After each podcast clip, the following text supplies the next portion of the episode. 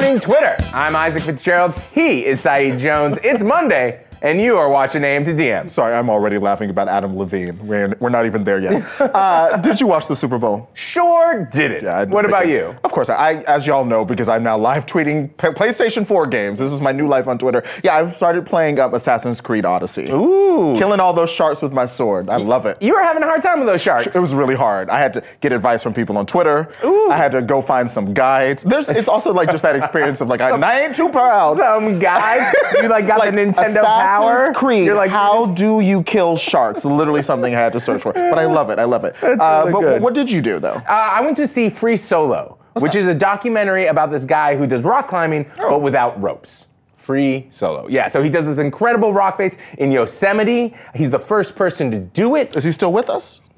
That would be Like- called the snuff film. Oh, well- he is he is he is still with us, uh, and it's nominated for an Oscar. Now, Minding the Gap is my favorite documentary of the You year. love that. That's thus the far. skateboarding. But yeah, that's the skateboarding one. But this one was really, really Okay. good. But Twitter, we want to hear from you. Let's take it to the timeline. What did you do yesterday? Let us know using the hashtag AM2. I heard the Super Bowl was really, really boring. Like even by Super Bowl standards, Yeah. Very boring. You get the Super Bowls you deserve, friends. Well, let's talk about 21 Savage because, huh?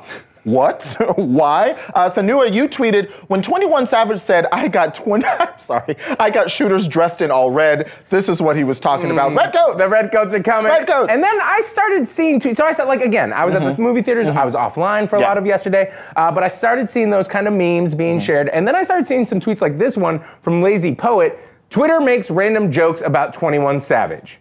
Demi Lovato, ha ha ha. Twitter, and that's kind of what it looked like. It was a, it was a went pile-on. left, and I saw because I saw like last night someone tweeted like Demi Lovato deleted her Twitter account. And I was like, yeah, that's the thing celebrities do. I didn't realize until this morning she's still trending because yeah, she commented on the meme saying, oh, they're funny. I don't think she was joking herself, Uh-huh. but people were like, it's not funny, and started like telling her to go do heroin and overdose. Like I saw her What? Instagram, it was like overwhelming. I didn't realize she had deleted. So she's She deleted her Twitter account. So like every Wow. aspect of this has been pretty absurd, crazy. I mean, and also like someone possibly being dis- deported. So It's one of those Twitter stories that has all the angles. Yeah. It seems like everyone has thoughts. just crazy. So, and again, there is news here. Uh, BuzzFeed News culture editor Tomi Obaro pointed this out. Reading more about 21 Savage reminds me of this bleak article about the stark rise of deportations among black immigrants under the Trump administration. Okay, so listen, we've got questions, and BuzzFeed News reporter Ryan Brooks, who covered this story, has answers. Good morning, Ryan. Morning. Okay, so there's obviously a lot of moving parts here. What do we know? So what we know is like like you said, there are a lot of moving parts here, but uh, what we know so far is 21 Savage was arrested um, uh, by ICE agents yesterday yesterday morning, early yesterday morning, um, in Atlanta. He performed as recently as Thursday uh, for the Super Bowl like halftime um, sort of like show and and a concert in conjunction with that. And he has been in ICE custody there. ICE is claiming that he's a British national and that he's overstayed his visa uh, that was issued in 2005 that was supposed to expire in 2006 and he's been uh, living in atlanta like ever since he claims to be from zone 6 which is a neighborhood in east atlanta gucci mane's from there um, a lot of rappers from the atlanta scene like come out of zone 6 Wow. um, so he raps about a lot, and he's in ICE custody right now, and it's just really confusing for a lot of people um, that ICE is saying that he's a British national Mhm. now. Yeah. Yeah, Yeah. And of course, part of this is like it's surreal to see like a, a well-known rapper or pop star like get kind of swept up in a very political politicized part. I mean, detained by ICE. Detained by ICE. But also, I want to say this also seemed random. Like, where did this come from? Again, like I don't think a lot of people even knew at all that he was connected to the UK. So, do we have any sense of like why this is happening now with ICE? yeah. So he was arrested for. Um, well, he has a 2014 conviction for like a drug charge, and they didn't know about this back then um, when he was convicted. And he was in a car, uh, according to reports from CNN. Um, he was in a car with another rapper that was being targeted for another drug charge, and so they found out that he didn't have like U.S. citizenship at this time at, at the time of that arrest, and then they contacted ICE, and he was detained from there. Okay, Um, he- sorry, keep yeah. going, keep going, Ryan. Um, so yeah, so he was detained by ICE from there, and he's been in sort of like ICE custody ever since. His lawyers are working to get him out. Um, we talked to his publicist last night, and they confirmed that he was still in ICE custody. Um, so yeah. So he is still in ICE custody. We've heard from his team; they're still trying to clear things up. Have we heard anything from ICE? Mm.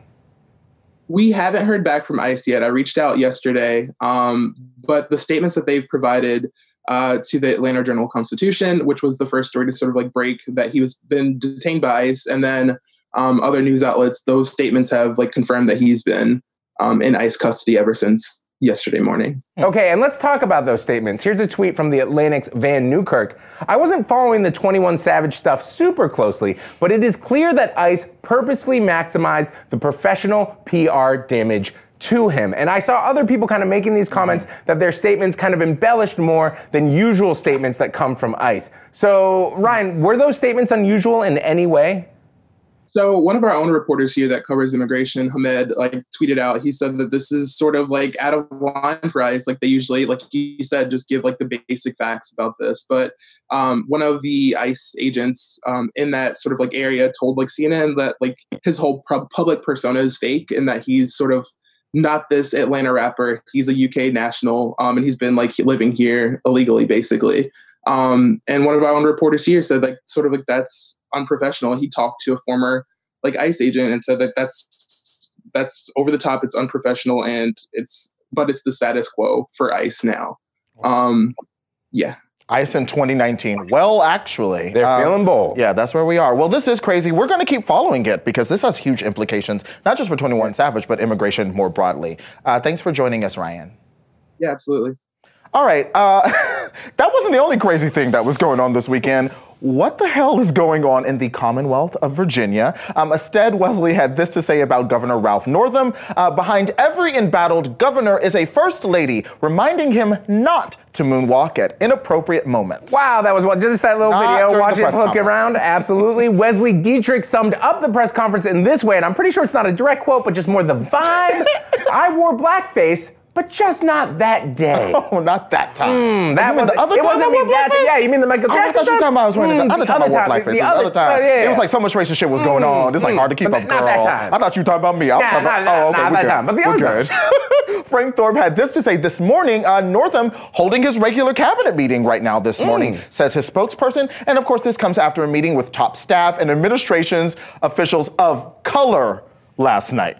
Okay. yeah, they were just having a pre-planned Black History Month meeting. Last, nothing about the scandal. Nothing last to worry about. Last night. All right. Well, so listen. BuzzFeed News reporter Darren Sands joins us now. Darren, good morning.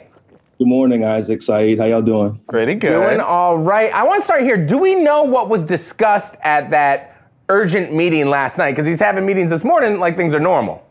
Yeah, uh, my sense is that he was really trying to um, take his staff's temperature um, you know, what's happening now is that he's losing allies consistently here. Um, Doug Wilder, who was the first black governor of Virginia, initially said that it was his choice to make uh, whether he was going to step down or not. And now we have a situation where he does that press conference. And, um, you know, I think um, uh, Governor Wilder sort of really changed his mind about uh, Ralph Northam's ability to, to move forward and to, to really move past this. Um, so I think that that is where we kind of are with the situation where it's a situation where um, he's clearly, you know, going to maybe try and stick this out, right? But um, I don't know, you know, why um, he'd be meeting with folks and sort of having the staff meeting this morning if he wasn't going to um, really try to stick it out. Yeah, it's pretty fascinating. In part also because, you know, as I understand it, he came into office in response to all of the turmoil after Charlottesville. Like, it, it, seemed like he really campaigned in kind of responding to, like, we need to heal as a Commonwealth and respond to, you know, this racism. So, because this developed over the weekend, it was fast moving, it was crazy. Where did this story come from, right? Like, this is an old medical school yearbook photo. How did it surface and how did it come to national attention?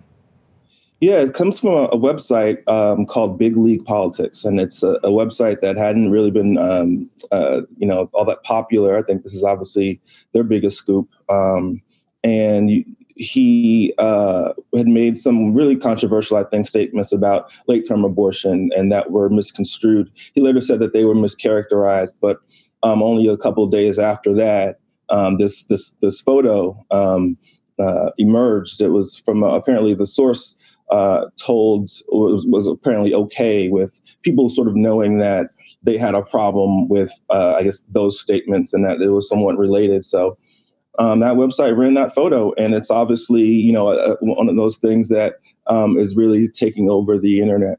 And you had him kind of apologizing, and then you had him kind of going with like the Shaggy defense. It wasn't me, even though it's on. I'm sorry, I'm sorry, I'm sorry. Like you know, and it was it was wild to kind of watch it all play out over the weekend. But then we got to that press con- press conference, and I just want to ask Darren, what was up with the Michael Jackson moment? And like, I think we know the answer to this, but like, did that press conference help him in any way? I really don't think it did Isaac at all. Um, that it was disjointed. He looked confused at sometimes. He was forgetting information, and then he was asking his wife whether certain things had happened, and he said that that was why she was there. It was just really, I think, um, something that the fact that he actually met with staff last night. Apparently, you almost think, or he should have maybe done that before, and maybe that this sort of thing wouldn't have you know spiraled out of control as it sort of did um, but um, that's where we are so it, you know the whole michael jackson thing people make this joke that like by by 1984 michael jackson looked you know not really black so like were you kind of going for with that but um yeah i don't know isaac it's it's so it's so one of the most bizarre stories i think you know we've um, sort of encountered late you know early in this uh this year 2019 Yeah, it is bizarre. Uh, white people keep finding ways to surprise me. Uh, Darren, thanks for joining us this morning. thanks guys All right, friends, this is crazy and we want to keep talking about it, so let's take this to the timeline. If you became governor, uh, what scandal would threaten to upend your political career? What are the skeletons in your closet? Uh, let us know using the hashtag, well, it sure as fuck wouldn't be blackface. Sure would not. not. Listen, later in the show, I'm sitting down with Max Greenfield, but up next, it's time for Fire Tweet. All about Adam Levine. Oh.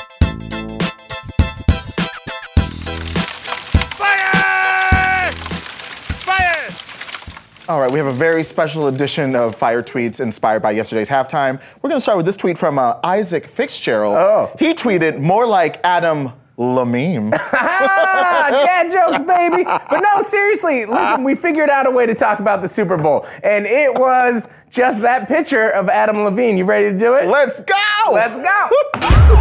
Rebecca tweeted, Adam Levine is like a human Ouija board. Like, whoever's sleeping with him has to watch where they put their hands, or they're gonna summon the demons.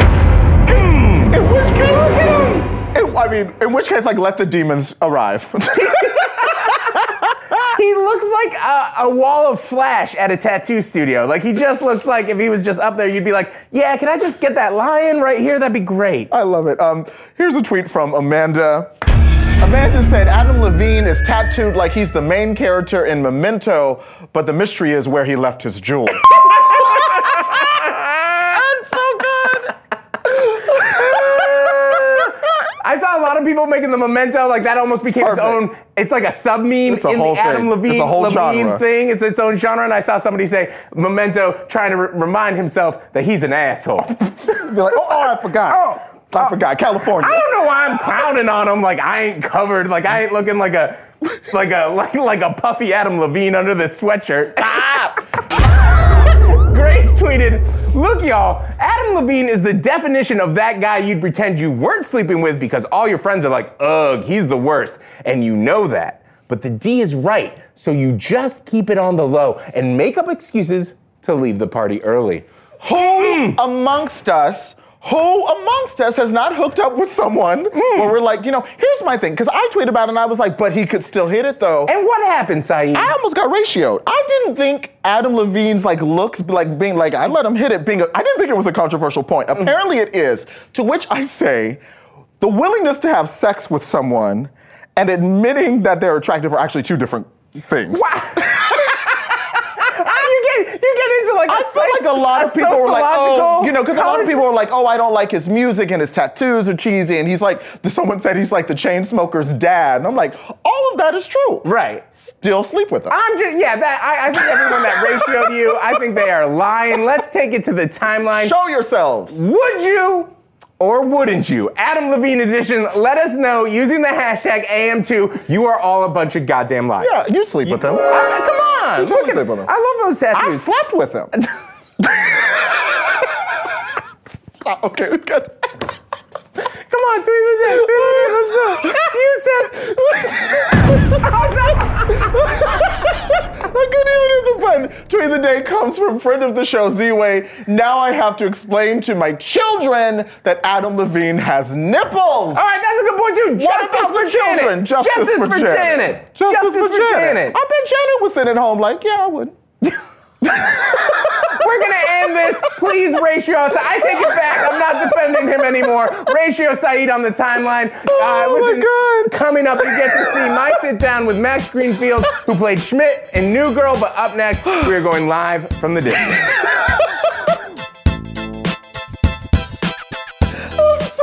I, I saw this tweet right before we started the countdown, and I have to read it. Okay. Isaac hasn't said this. Um, Anne, you tweeted, um, "I'd shout to the mountaintops if I slept with Adam Levine. Take out an ad in the papers." Finally, some truth. I love it. some I truth. applaud your candor. Anne. That's right, that's right. okay, let's go live from the district. Here's a tweet from Emma Loop. Trump told the New York Times yesterday that the Trump organization had not picked a location for Trump Tower in Moscow, but documents show they had Moscow City on the banks of the Moscow River. Sure sounds like a location to me. Joining us now to talk about this story is BuzzFeed News Capitol Hill reporter Emma Loop. Good morning, Emma. Good morning. Good morning. Okay, so listen, what did you learn about the Trump Tower Moscow location and other things uh, like from these documents? So these documents, this is the letter of intent that Trump himself signed in October 2015, kind of laying out some of the groundwork for the proposed deal. Uh, and in the documents, on the first page actually, and we've embedded those documents online, the first page says it would be located in Moscow City, which is an area kind of outside the city center of Moscow, uh, you know, kind of a former industrial complex that is now home to many beautiful skyscrapers. So that was, you know, established as early as October 2015. Oh, October 2015. Now, for people who perhaps, unlike BuzzFeed staffers, for example, who've been following this story very closely, can you explain the significance of us being able to demonstrate that, look, Trump signed this document? Yeah, so, you know, Trump said throughout the campaign that he had no business dealings in Russia. And though he has argued that this project never really fully got off the ground and was not, you know, was not something he had put money towards uh, technically. A lot of people would still argue that this is this is a business dealing and that he wasn't completely forthcoming. So to have these documents to demonstrate, you know, what was going on behind the scenes, I think is valuable to people who want to understand what the president kind of was doing at that time behind the scenes. Okay, and, and do we have any sense of like how long this project was in development? Like we have these hmm. documents, we have these signatures, but like was this just a couple of weeks conversation or was it longer than that? No, it was several months, in fact. So it started around the fall of 2015. Around that time is when things picked up. And it, it extended, talks extended until at least the summer of 2016. So well into the primaries and into the part where of the campaign where Trump was the presumptive nominee uh, for the Republican Party. So this is something that went for several months. All right. All right, well, thank you very much. It went for several months. Really appreciate that, Emma. I hope you have a good rest of your day. You too.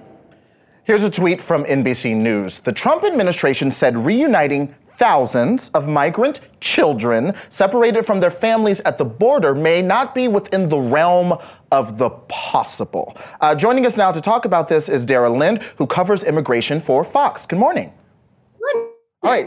Thank you so much for joining us. Um, so, why is the Trump administration saying that they don't? They're not sure if it will be possible to reunite these children with their families. So, to back up a little bit, uh, the Office of Inspector General for Health and Human Services, which is responsible for placing kids who come across the border without parents with families and was also responsible for taking care of separated kids, said that there could have been a lot more kids who were separated than the government knew about last year when they were forced by a court order to reunite the kids who were in custody. because there might have been kids who were placed with sponsors before that court order came down. They don't know how many kids we're talking about. They said up to thousands. That thousands has kind of been taken as gospel, and we don't really know where they got it from. Mm. The government is now saying we could have thousands, uh, we could have placed thousands of kids with sponsors who were separated. We don't know that, but we would have to go go to those families, many of whom are themselves unauthorized immigrants, ask them, hey, can we talk to this kid? You know, we promise we're not going to deport you, except maybe we will. You know, there are lots of trust concerns here that have made it really hard for the government to get in touch with families anyway, and that would make it logistically really hard to find out which kids were separated after they'd already placed them. Mm. Okay, that I mean that's mind-boggling to me. Do we have any clear number? Uh, they're saying thousands, but do we have any clear number of how many children are still separated, and h- how does the government lose track of kids like this? So we know that of the kids who were in custody when the court order came down last June, about some somewhere in the number of like 150 or so are still separated. Most of those are because the parent uh, was, or they're still separated and in custody, mostly because the parent waived reunification and they haven't found anyone else to place them with. Uh, there are also some parents who were deported and decided that it was better for the kid to stay in the US with other relatives. The question of losing track of kids, you might recall that this was actually the outrage that led to family separation becoming a big national issue to begin with. It was actually a separate story that 2,000 kids that they had placed with sponsors toward the end of 2017 they couldn't keep track of. It, most of those kids probably were not.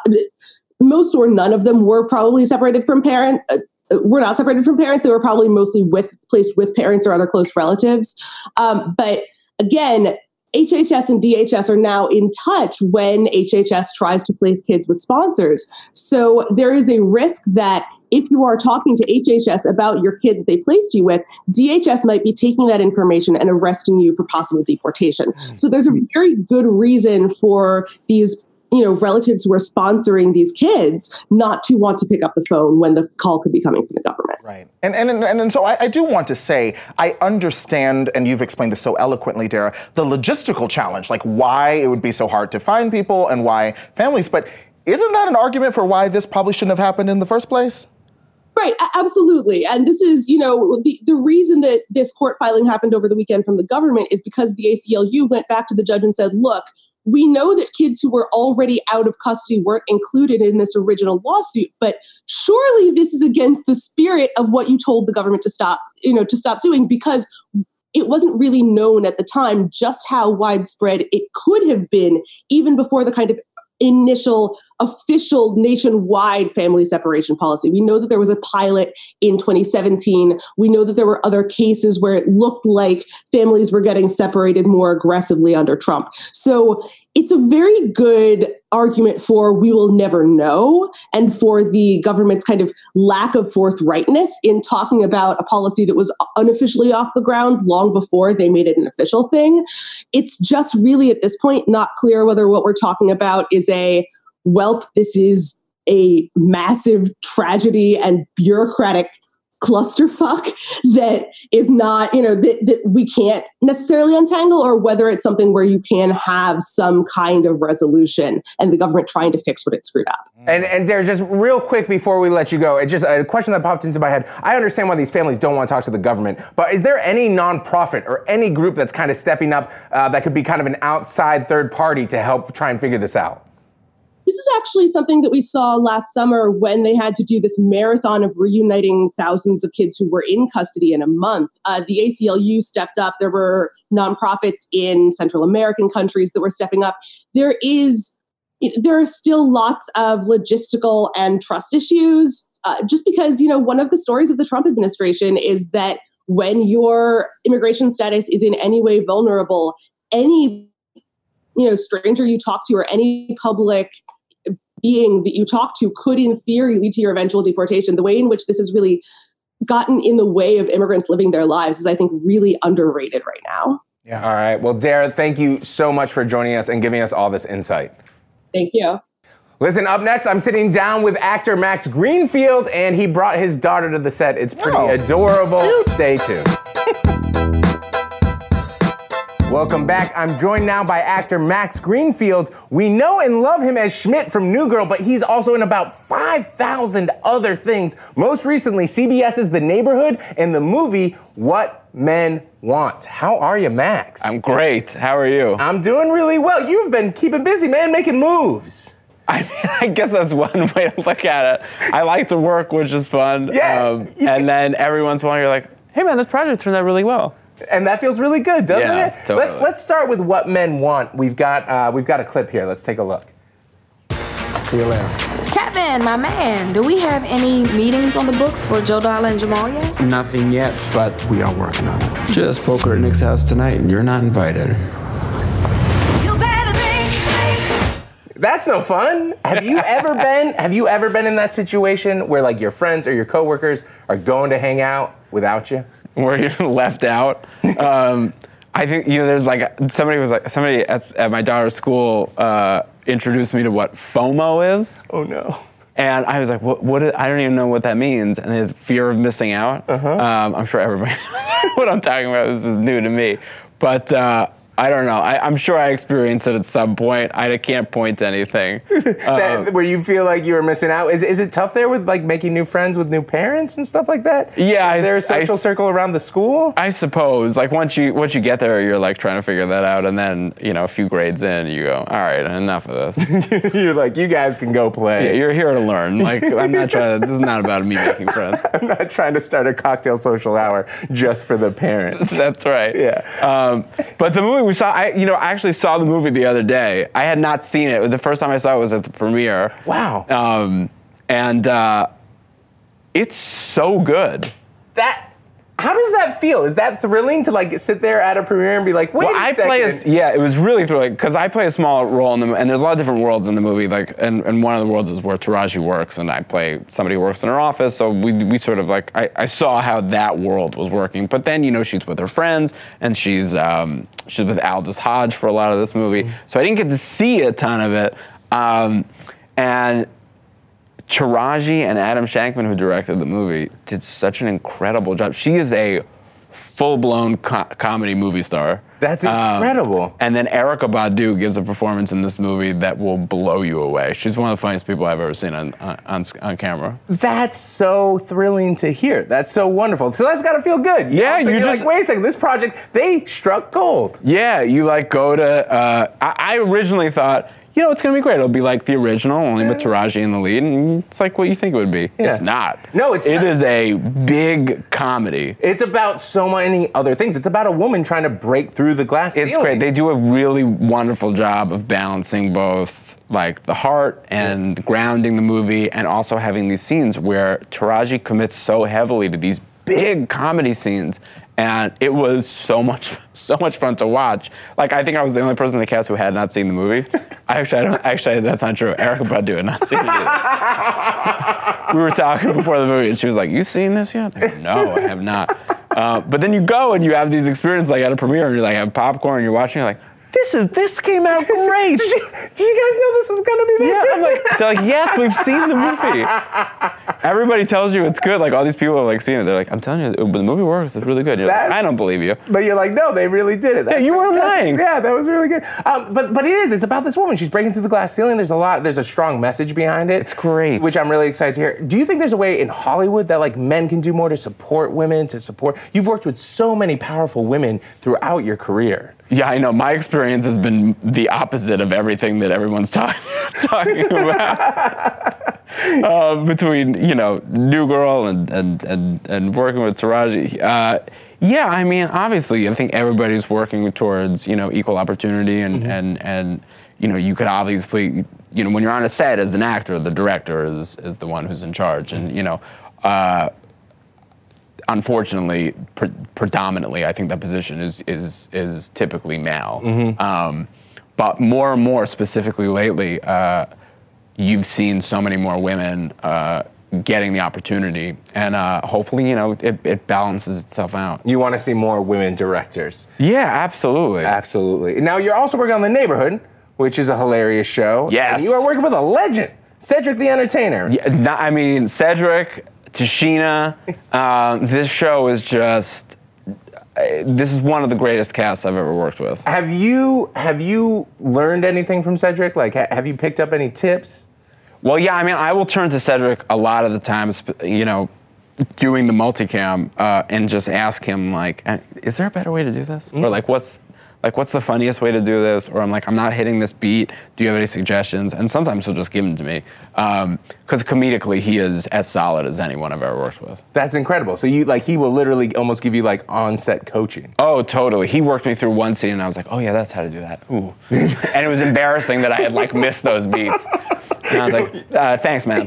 You're like, I see, I see it now. I see it now. And it Yeah, is, it's a really funny show, but it also tackles some like serious issues. Yeah, they've done a really good job of one picking the moments on the show to like really like where to delve into that. But I also think the tone that Jim Reynolds and Cedric have set, Jim created the show, uh, the tone in which they've set, where they've like approached some of these subjects with comedy that allows you to have a discussion with a little bit of levity, which is you know, I, and I think these discussions are usually very emotional, and I think end quickly because it gets too hot. Right. Um, and I think they've done a really good job of taking it on in a much with a much different approach. Using comedy to kind of allow that space. Yeah, comedy and characters and like you know lighter situations to sort of ease your way into you know what might be a deeper conversation. Have you like? Do you think you've learned it? Like, is there anything you've taken from the show and kind of brought into your real life? I'm always like, people are like, so um, what have you learned? and I'm like, I've learned as the white guy not to answer these questions. Oh wow! Because like- you're like to not talk and listen. A hundred percent.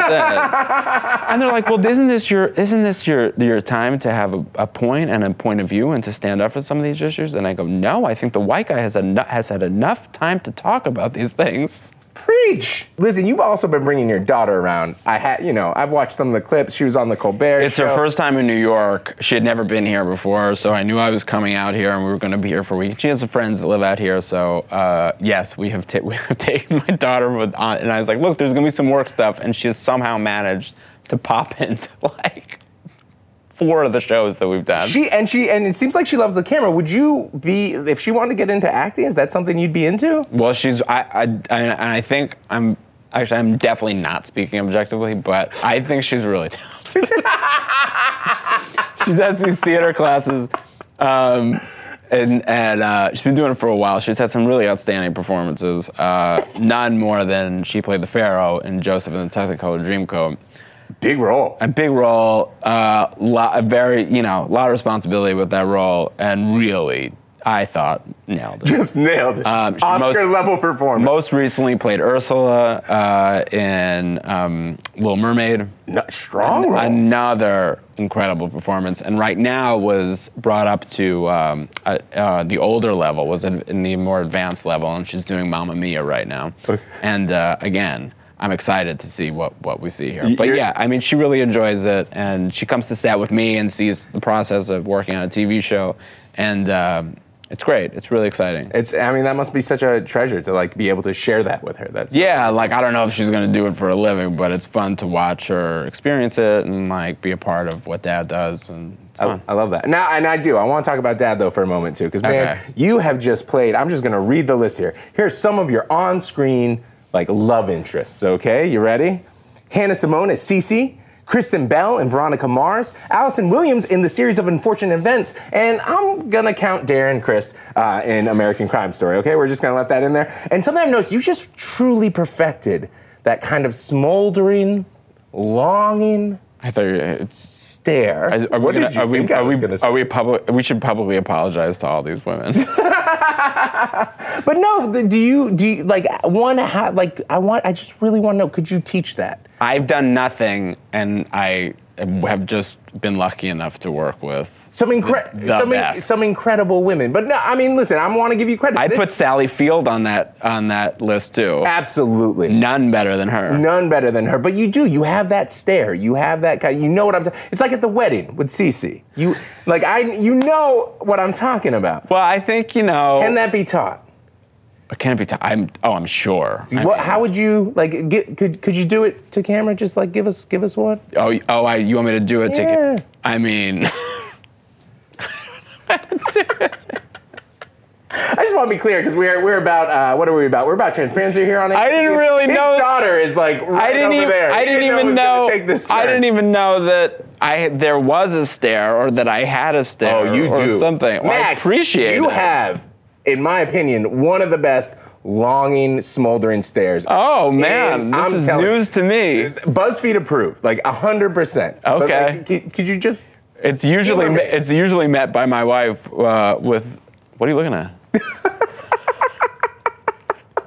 I want you to know I wouldn't give you that response. So you have to understand, like I'm, I'm most of the time in a scene just like really acting hard, and just be like, God Almighty, I'm sorry that you have to. That I'm, not, I'm gonna look at you right now, and I apologize. I'm so so sorry. And you gotta act like you're into this. that, look. that this doesn't that this isn't crazy. All right, well, thank you so much for joining Yeah, us, man, man. I I, really, really appreciate it. Thank you. Listen, The Neighborhood is on CBS Monday nights, and What Men Want is in theaters February 8th. We've got more AM to DM up next. And if you want to run on set, come on set. Come on set. Give your dad. You were great. Wow. Oh my gosh. Look at that. High five. High five. Thank you so much for coming in. We'll be right back. You want to wave? I'm Chantal Rochelle, and I'm here with Mehcad Brooks, musician and one of the stars of Supergirl on the CW. Good morning. Good morning. How are How's you? How's it going, fellow Texan? Fellow Texas? Yes. Houston in the house, Yes. Austin in the house. Okay, What's up? cheers. Let's do it. What's okay, up? yeah. Okay, shout out Yeah, to Texas you- one time. You cheers with coffee? Yes, I mean, I'm water. No coffee for me. Wow, But, I um, keep it real. So we actually have a surprise for you. Okay. Mm-hmm. In addition to you being our guest, you are actually our Man Crush Monday. Yes,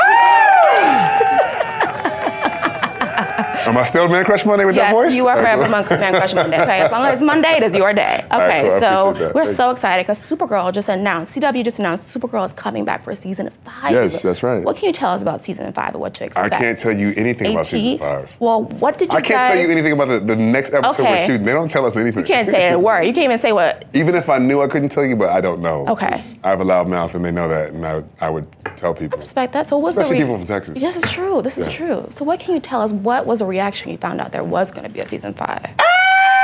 Same, Yes, same one. same way. Same Okay. one. Yeah. Same one. I mean, it's, it's, it's always nice to, to, to be able to continue to do what you love and, and um, you know, just keep pushing that message out there that we're pushing. So Yeah, and uh, it's a good thing. speaking of pushing the message, I feel like one thing about CW, you recently told Insider that during your time working on Supergirl, you realized that you were a sexist. So, Absolutely. I mean, talk about that. Absolutely. What do you have to say for people who, you know, men or men who don't know that they have internalized sexism? What did you find out about yourself to work through? I, I just think that if like, if you're a man in, in a patriarchal society and you haven't examined how you interact with that society and the agreements that you're participating in without without really you know taking into consideration what those are, Yeah. then you're probably sexist, right? And it doesn't mean that you're doing it uh, on purpose. You, you're, you're sort of engaging in this subconscious, like uh, uh, intersubjective agreements that we all have about the relationship between men and women in this country. Absolutely. And it's, it doesn't mean that you can't change. It doesn't mean that you can't get better at it. It doesn't mean that, that it's a bad thing to admit it. But most of y'all are sexist. I'm just gonna tell you. And what are some things that you've done to help yourself and okay, this is sexist, like holding yourself accountable? Um, just really taking into consideration like what we're participating in every day, right? So whether that's like being okay with the ring girl holding up the numbers at, at the boxing match, and we're like, wait, that's the only job she could get, and that's not that's not great. Or the fact that like my little cousin couldn't play the sports that she wanted to play at a public school where our taxpayers, our tax dollars are paying for that. So shouldn't she have the same opportunities as, as my male cousin? So it's just little things that we that we accept as norm every day that we have to really take into consideration. Like, what are we participating in? What are we helping foster, right? And if we're helping to foster more of the old ideas, then we're sexist, and that's a problem. Absolutely. So right on. And then speaking of this ever changing, pushing the needle, the CW, this Supergirl, this this season, the first time ever seeing a trans superhero in TV history. What what does that feel like, and what has been the reception that you've been seeing in the cast on set, and what's been the like the aura? Well, the cast on set, I mean, like we we're, we're, we're a big family, Yeah. so like it hasn't really even been a big deal for us. We're just been like, yeah, that's Nicole, no big deal.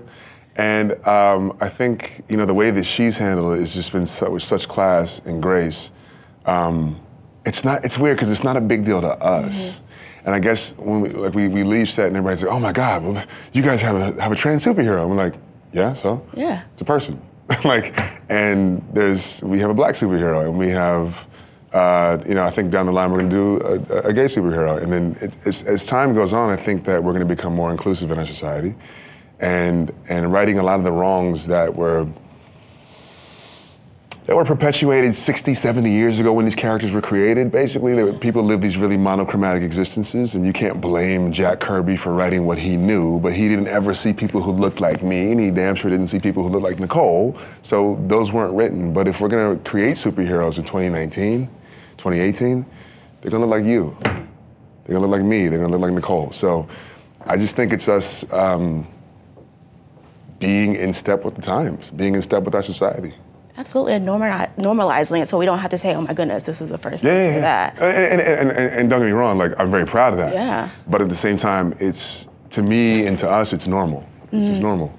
Yeah. Yeah, I mean, you have had such a journey, such a traje- trajectory. I've seen you since Desperate Housewives, The Game, you name it, True Blood. So, what would you say is the role that people recognize you for the most? When you're walking down the street and you're like, oh man, this, It- is, you this know, is the it, role. It, it depends. It depends. It depends on like the demographic. Because Okay. sometimes you'll see people, and I can always spot them from down the street, right? I'm like, they're gonna say something about True Blood. They go, "Hey, Eggs!" I'm like, mm-hmm. They're like, and then I see a family, and they're like, "James, Supergirl." I'm like, yeah. And then I'll see somebody else. they'll be like, "I saw your butt in the other movie." I'm like, yeah.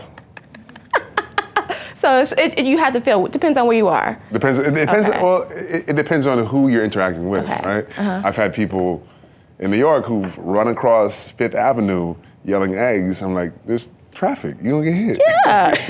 and then you have little little kids in grocery stores who, who are crying Yeah. because of Supergirl. So it's like it, it just depends on what it is. It's amazing. Oh but it, but it always feels amazing. I mean, whatever role you're in, you're continuing doing great work. So thank you so much for stopping by today and being our Man Crush Monday. Appreciate. Hello. Thank you so much for that. That's- that's yeah. quite an honor. I appreciate it. Of course, that. we're so happy Yeah. to have you.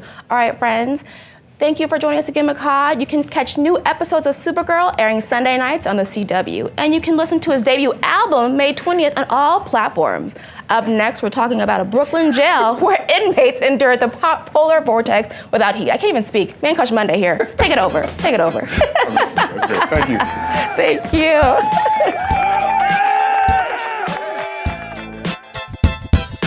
Welcome back. Miri L. Elaine, you tweeted, I'll never forget the moment the power came back on at the Metropolitan Detention Center in New York City. Before, we could only hear the inmates' desperate pounding and signal them with flashlights and phones. Then, all of a sudden, they were backlit and illuminated, taking visible shape as the full individuals they are. Nick Pinto from The Intercept joins me now to break down what's happening at the Metropolitan Detention Center in Brooklyn. Good morning, Nick. Hey, how's it going? It's going very well. Thank you so much for joining us. So, why was there no power at this facility and how long had it been out? Well, there have been heating issues uh, in the facility going back um, at, at least a month, um, and and many people will tell you that that the heat is always inadequate in that facility. Uh, but things got really bad a week ago yesterday when there was an electrical fire uh, at the facility, which which knocked out primary primary power to the building. So in addition to there being heating problems, uh, there was no light in the cells. Phone systems were down. Computers were down. People weren't getting their medicine. Uh, you know, they weren't getting visits from family members or even their lawyers. Uh, so, so that was when things began to get really bad. Okay, Brooklyn reporter Emma Whitford tweeted As they took us inside, I saw, I saw a young man on the floor holding a bright red inhaler, and he was saying through tears that he doesn't know if he's going to wake up tomorrow. This man is pre trial. He hasn't been convicted of anything. Now, you were just telling us a little bit about the power they lost, the things that were down, but do you have any idea what it was actually like inside the MCD at this time? Well, until until recently, nobody nobody had been able to get inside to to find out. Uh, on Saturday, uh, a delegation of elected officials that included the chairman of the House Judiciary Committee, Jerrold Nadler, um, actually sort of forced their way inside and took a tour of the facility. And they went again on Sunday. And what they described was something really grim. Some of the cells did have enough heat.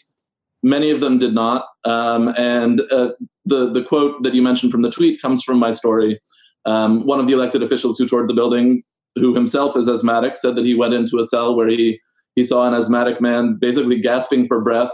You know, he, he hadn't been able to use a nebulizer uh, for days, uh, and, and he was worried that he was going to die. Um, after the visit from the federal officials, that seemed to light a bit of a fire under under the prison um, officials, and uh, as of yesterday evening, power is back on. But whether that resolves all the conditions inside uh, inside the facility, whether the heat is going to continue to be adequate, is is an open question, and and there also remains the question of why why the uh, Bureau of Prisons officials uh, seemingly lied to the public about about there being heating problems inside the building. Just real quick, do we know were they given even any extra clothes or anything to help combat the cold? And I, I heard you mention that they couldn't even speak to their lawyers. Is that legal? Uh, there, there are some lawsuits that are, that are uh, proceeding at this very moment to to address that question. And and in answer to your earlier question, um, uh, no, it sounds like many people were not provided with extra clothing. At a certain point, uh, the city of New York um, uh, made a show of of delivering a lot of extra blankets. And as far as um, the accounts we've been able to get suggest, those blankets given by the city weren't even handed out to to people inside the prison. Okay, now the Justice League NYC tweeted family members of people who've been denied contact with their loved ones for two weeks attempted to enter MDC Brooklyn Detention Center, and officers inside pepper sprayed them. Uh, so, do we Yep, know I was anything? there for that. You were there for that. What, what was that moment like? Uh, well, that that came out of a situation where um, a, a mother with with uh, who, who- whose son was incarcerated inside had actually been able to to call up uh, and and and speak with him from the parking lot into the building, and and that experience was clearly really upsetting and traumatic for her. And she decided that she was going to go inside. She was going to go past the police barricades and go into the lobby and and try to try to get in there and talk about why she wasn't able to see her son. And and when she did that, a lot of the other family members, along with uh, some of the protesters and and a lot of media, uh, went in with her. And um, prison officials and and uh, corrections officers and security did not take well to that, and they pushed everyone out quite forcefully, knocked a lot of people to the ground, and and deployed some pepper spray. All right, now, Nick, if, if my producers are telling me correctly, you actually have to run out the door. Can you just tell us where you're headed, uh, what, what, what you're going to go uh, cover? Sure. So, so one of the uh, one of the court proceedings stemming from this episode, in which uh, federal defenders are are challenging what's happened and and calling uh, the Bureau of Prisons to account for this, uh, is about to to take place in federal court. So, I want to go catch that hearing. All right, well, go catch that hearing. Maybe we'll have you back on the show to tell us more about this. It's obviously an ongoing issue. We really appreciate appreciate all your coverage, Nick. No problem. Thanks for having me. Listen, up next, Saeed and I are going to read some of your tweets. Stick around. Welcome back. What a morning. Uh, so this story just hit the timeline, and a lot of you are already talking about it. Liam Neeson uh, did an interview with The Independent um, Okay. because he's out promo- promoting a new movie. You know, Liam Neeson, we love him. You know, he's great. Everything. Uh, this is one of the things he says in this interview. Liam Neeson has revealed that he considered carrying out a racist murder years ago after someone close to him was allegedly raped by a black man. What? And Saeed just walked on the set. It was like, like, hey, you- did you see this yet? And I just want to see that just a screenshot of, a, another part of the article. His co-star Tom Bateman sitting behind him, beside him during the interview, can be heard saying, "Holy shit, what is going on? What do we just need to have like?"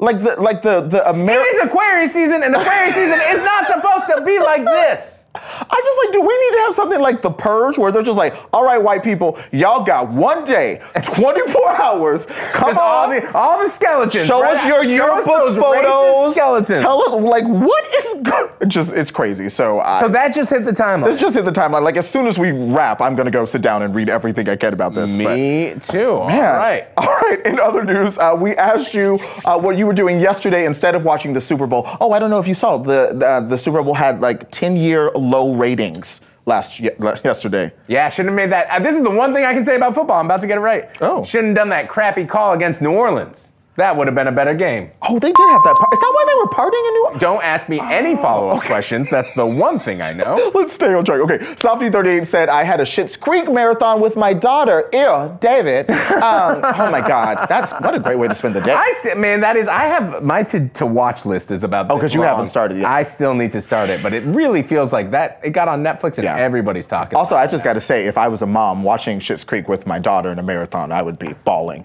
Well, it's funny that you should bring up mothers because we asked you all if you became governor, what Mm. would be the scandal that threatened to upend your administration? Skater Girl says, the fact that I am a mom but can still twerk if I so choose with the 20 somethings at my Zumba fitness class. Oh, I mean, I don't know, That- girl. I'm like, do it. That's, yeah, I feel like that's Go. going to help your election. Go. By the rate of scandals that are taking down men in politics right now, I don't think you have anything to worry about, homegirl. well said. oh my gosh. Well, let's wrap up the show so we can go plunge back into the chaos. All Uh, the stuff we're going to talk about on tomorrow's My show. My goodness. Thank you to all of our wonderful guests Ryan Brooks, Darren Sands, Emma Loop, Dara Lind, Max Greenfield, Mehcad Brooks, and Nick Pinto. Thank you all. That was absolutely a wonderful show. We will be back here tomorrow at 10 a.m. Good luck with your Mondays, ladies and gentlemen. May uh, Adam Levine be with you.